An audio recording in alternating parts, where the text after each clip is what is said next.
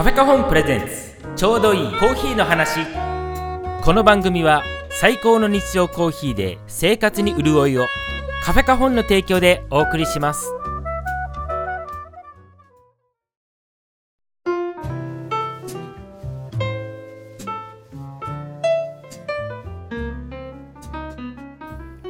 はい皆さんこんにちは。カフェカホンの平村です。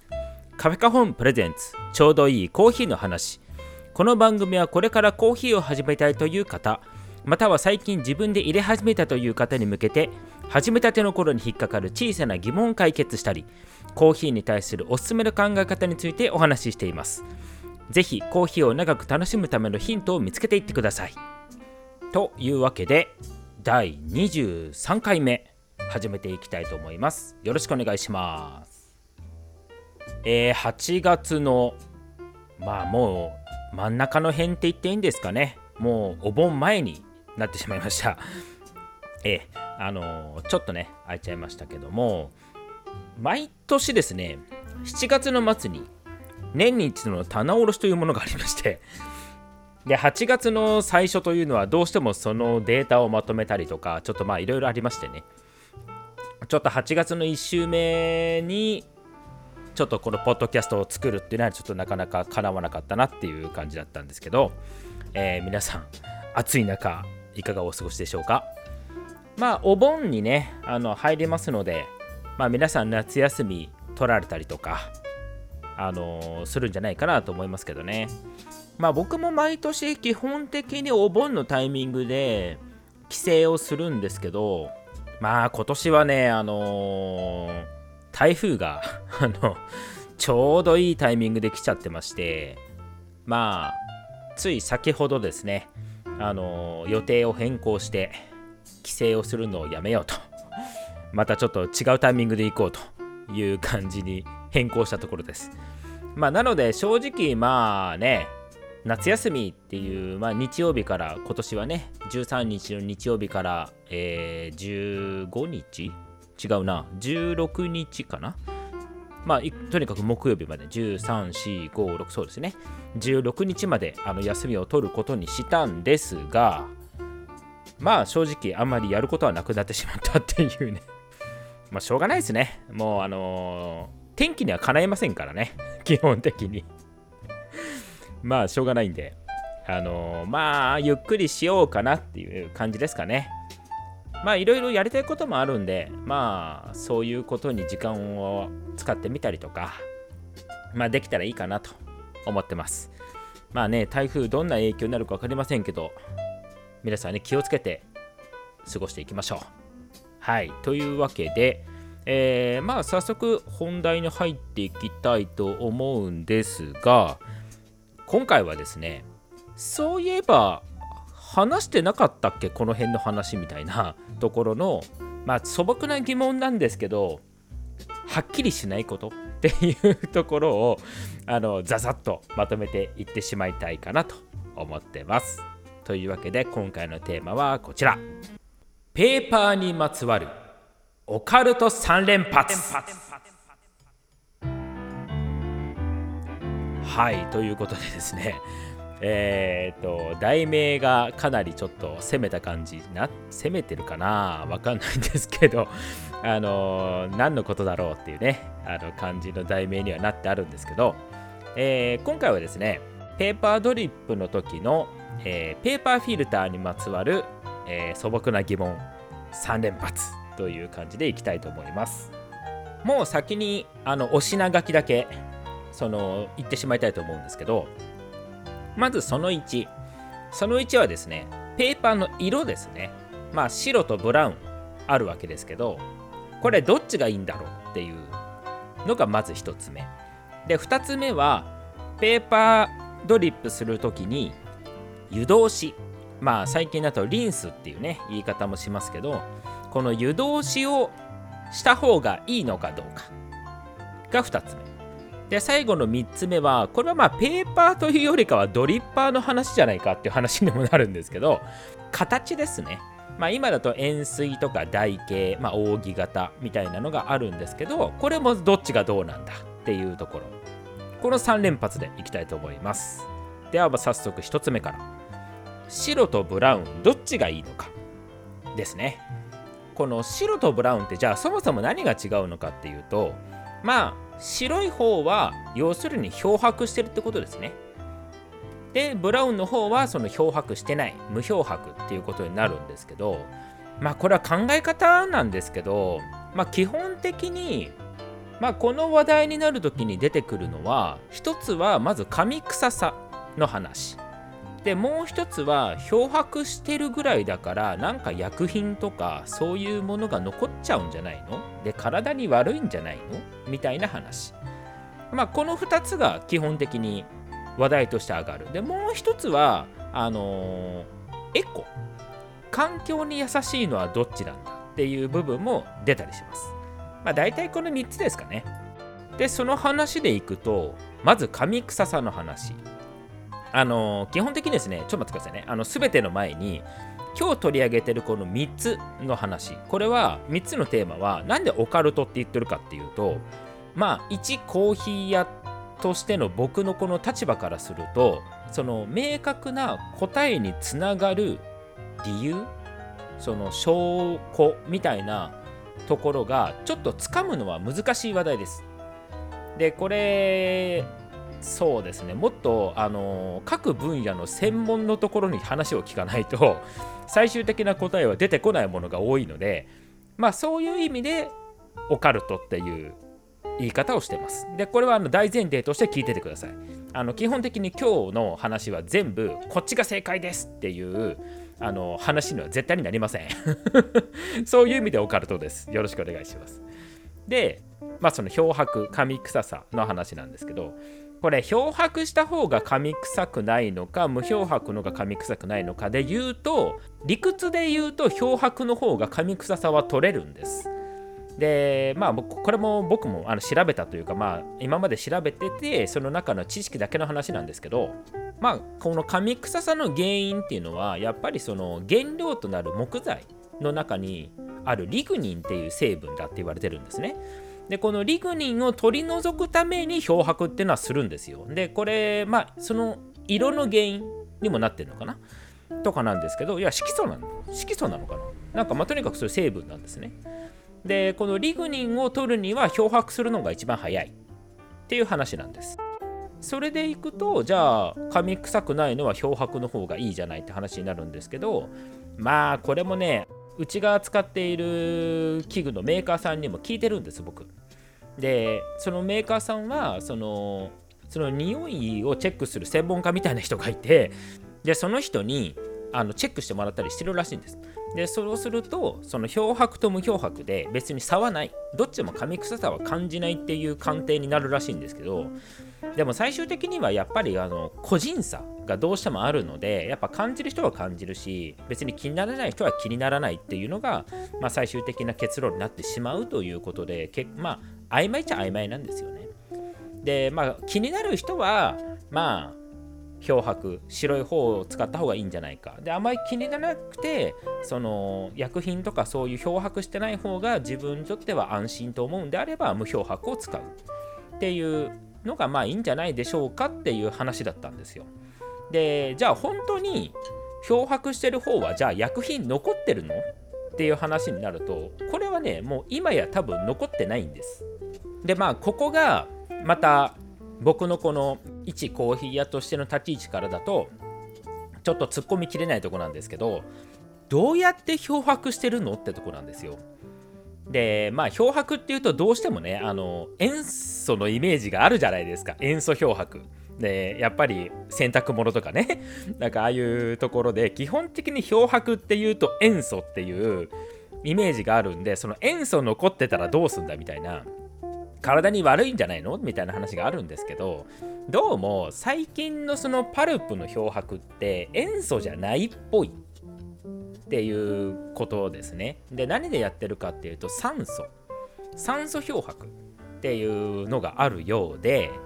でまあじゃあそれってどうやってんののところが僕の立場からだとちょっと突っ込めない。あのちょっと調べがつかないとこです。でこれあのメーカーさんにも聞いたんですけどそのメーカーさんもフィルターペーパーを作ってる工場を見学させてもらえなかったっていう話があってまあそれを1個挟んでいる間接的に挟んでいるこのコーヒー屋としての立場でどうやって見に行くんだみたいなところは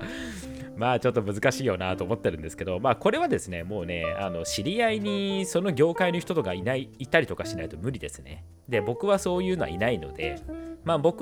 の立場からするとそれ以上は何も言えないです。ただあのその薬品が残るっていうのもその残るような薬品使ってませんよっていう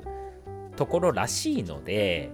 まあやっぱり昔からのイメージっていうのがねちょっと残っちゃってるんじゃないかなっていうのがあります。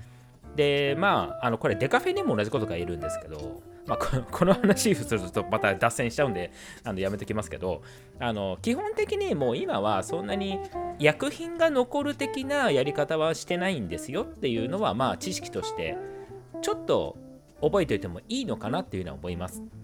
まあその辺でいくとえっ、ー、と味だけ考えたら漂白の方を使えばいいかなと思います。でよくその実験とかでまあ、この後の湯通しの話にもなるんですけどあのペーパーフィルターだけあのお湯を通してでそれで落ちてきた水を飲み比べてどうでしょうみたいなあのやり方というか、まあ、実験をしてる人も多いんですけどうんまあそれだと多分無漂白の方がちょっとなんか質感というか紙っぽい感じは出ると思うんですよ。まあでもそれがじゃあ果たしてコーヒーにした時にどこまで影響があるんだとかもうここまで来ると本当に個人差ですよね。なので、こっちの方が絶対にいいですっていうのはもうここで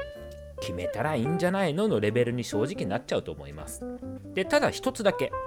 3つ目に言っていたエコの話。ここに関してはですね、ちょっとあの世間で持たれてるイメージと違うかもしれないのであの説明しておくと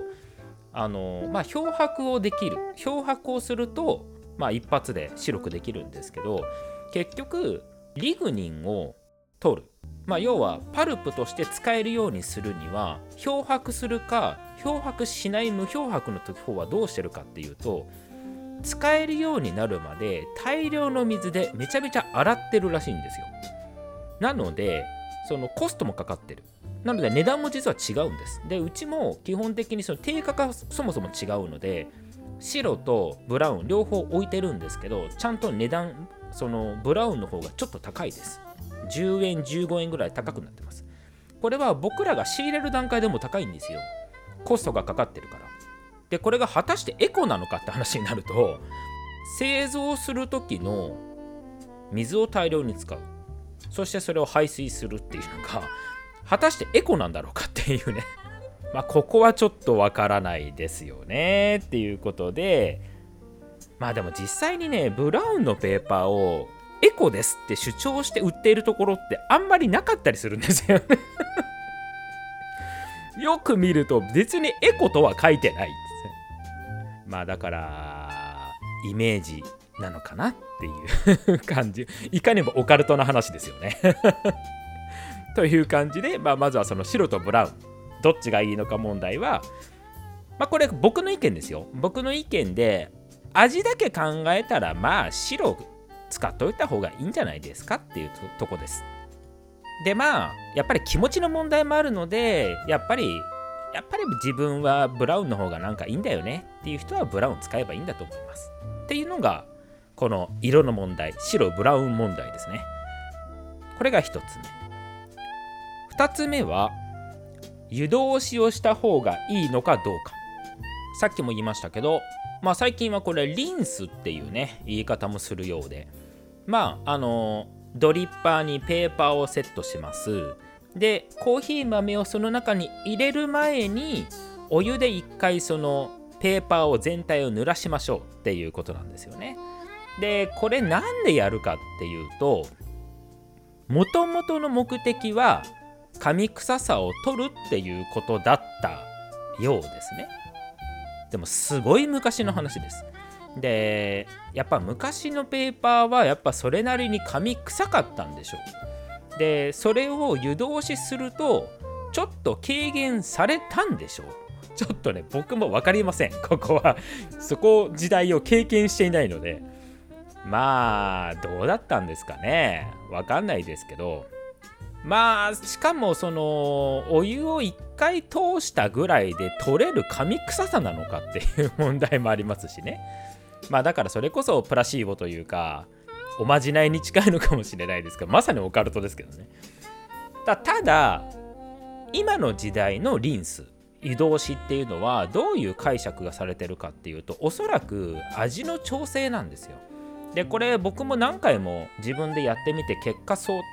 だと思うんだよなと思うのはペーパー湯通ししました。リンスしましたっていう。でリンスした後に入れたコーヒーはリンスしなかった。そのまんま使ったペーパーと比べてちょっとねすっきりした軽めの風味になるんですよ。でこれが何でかって言われるとここはオカルトのとこです。ここはね多分もっとね本当に研究めいたことをしないと多分解明されないとこなんですけどただ全体的に言えるのはちょっとね飲み応えというかコクみたいなところが減っる感じがあるんですよね。でこれ昔実験しててみんなで考察したことがあるのはコーヒーのそのコクの成分というかまあコーヒーオイル油分なんだろうとでその油分をそのペーパーフィルターが先に水を吸っているので油分が通りづらくなってるんじゃないかっていう仮説をみんなで立てたんですけど本当にそれが起きてるのかは分かりません。ここがオカルトなんですよね。いや分かりますよ。あの水と油って混ざらないじゃないですか。でそれで通せなくなってるその通りにくくなってるんじゃないのっていうのはまあ考えられるんですけど仮説としては。じゃあそれが本当に起きてるのかなってなるとちょっとね証拠が取りづらいかなと思ってます。まあなので本当にそうなのかどうかは原因がねその理由がそうなのかはちょっとわからないんですけどまあとりあえずリンスをすると味がちょっとすっきりした感じになるっていうことはどうも多くの人に共通に起きてるみたいなのでまあこれもどういう理由でそうなってるかわからないですけどある程度やった人には共通して起きそうなのでまあじゃあこれはもう味を調整するための一つのテクニック技としてまあ見なせばいいんじゃないですかっていうことですね。はいまあ、これが今のこう無理なく解釈するんだったらそこかな結局あのどっちがいい？昔はねちょっと前まではそのリンスした方がいい悪い悪いいい悪いみたいな感じになってたんですけどもう今は正直好きにすればっていう感じ。でちなみに僕はしない派です。あの僕は絶対にしないっていうのはさっきもうこれもその味の調整なんですよ。僕はやっぱりリンスをして入れたコーヒーは物足りないんですよ。もう個人的に。もうコクの部分が全く物足りない。なので自分で飲むコーヒーでリンスはしないです。一番楽しんでるところが楽しめなくなっちゃうから僕は絶対にしない。だけどそれがあの、もしかしたらうんそうだな。自分のコーヒー豆じゃなくて例えばまあ他の人の他のお店のコーヒー豆を一回入れてみてであこれ逆にちょっとリンスした方がちょうどいいバランスになるかもなと思えばリンスして入れるとか。だ結局調整なんですよね。だから自分のコーヒーを自分のために入れるときは絶対にしないですけどそのどれかの条件が変わった場合はまあ一つの技として使えますよね。っていうのがまあ現代のリンスに対する考え方かなっていうふうには思います。なのでとにかく味がすっきりするらしいっていうことを覚えておいてでやったりやらなかったりっていう感じで使い分けるのが一番いいんじゃないかと思います。これが2つ目の湯通しの話。そして最後3つ目。ペーパーの形。まあひいてはドリッパーの形は円錐の方がいいのか台形の方がいいのか。これもね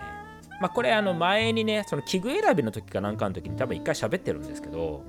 これもその今の言ったリンスの話とほぼ同じです答えとしては。これも最終的にどういう味にしたいかっていうところに合わせればいいっていう話になります。でただこの形に対するこのオカルトポイントは円錐のドリッパーよりも台形のドリッパーを使って入れた方がちょっとねこう軽やかな風味になるんですよね。